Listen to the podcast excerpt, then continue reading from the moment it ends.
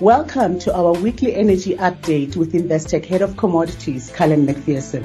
Good morning, Callum. Good morning, Len. Brent reached a high of over $86 per barrel last week after Saudi Arabia announced that its additional voluntary cuts had been extended. Why had the Saudis done this, and how significant is the move? Well, Saudi Arabia announced this news on, on Thursday. Um, and so the additional voluntary cut of a million barrels per day which they initially said would apply just for the month of July, and then they extended it to run through this month, but had been due to end at the end of this month. They have announced that that will continue for another month, uh, so throughout September. Now, in the uh, couple of days ahead of that, Brent had come off recent highs of around 86, as it had been following stocks lower, and in fact, uh, had it got quite close to $82 per barrel at one point. So after the news, Brent rallied quite sharply. In fact, it went up to $86.65 per barrel on Friday. And uh, I've seen it trading slightly higher than that uh, earlier this morning. Um, so that's quite a jump up from 82. Clearly, it's not taking Brent that far above recent highs before that announcement. So I think really that suggests the market was expecting this extension.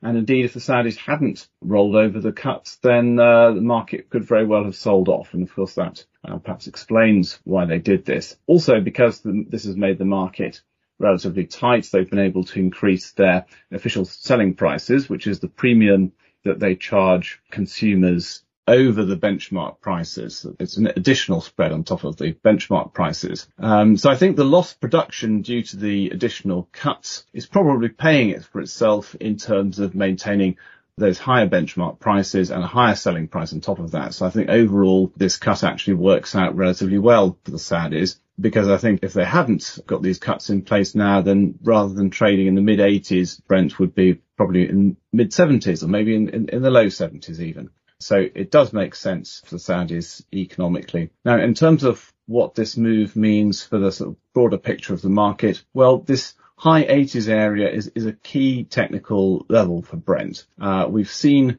Brent rally up to these kind of levels and uh, fail to go higher uh, a number of times since uh, Brent first fell through $90 per barrel going back to November last year. So we had a high of uh, 87.50 in April. We had high of 89 in January. We had 89.40 in December, just to give a, a flavour of that. So the big question now is, can Brent push up through that sort of high 80s level, perhaps get into the 90s? There was a record fall on US crude inventories last week. What does this tell us about the state of the physical market? Well, yes, there was a 70 million barrel fall during the week of ending the 28th of July, which is an enormous shift. But I think it's worth noting that crude inventories, notwithstanding that, are at around average levels for the time of year. So the overall picture is not necessarily changed by this number. There have also been some question marks over the fall, over the composition of, of this change, because a lot of it came from uh, an adjustment number that exists in the makeup of this change in, in the data produced by the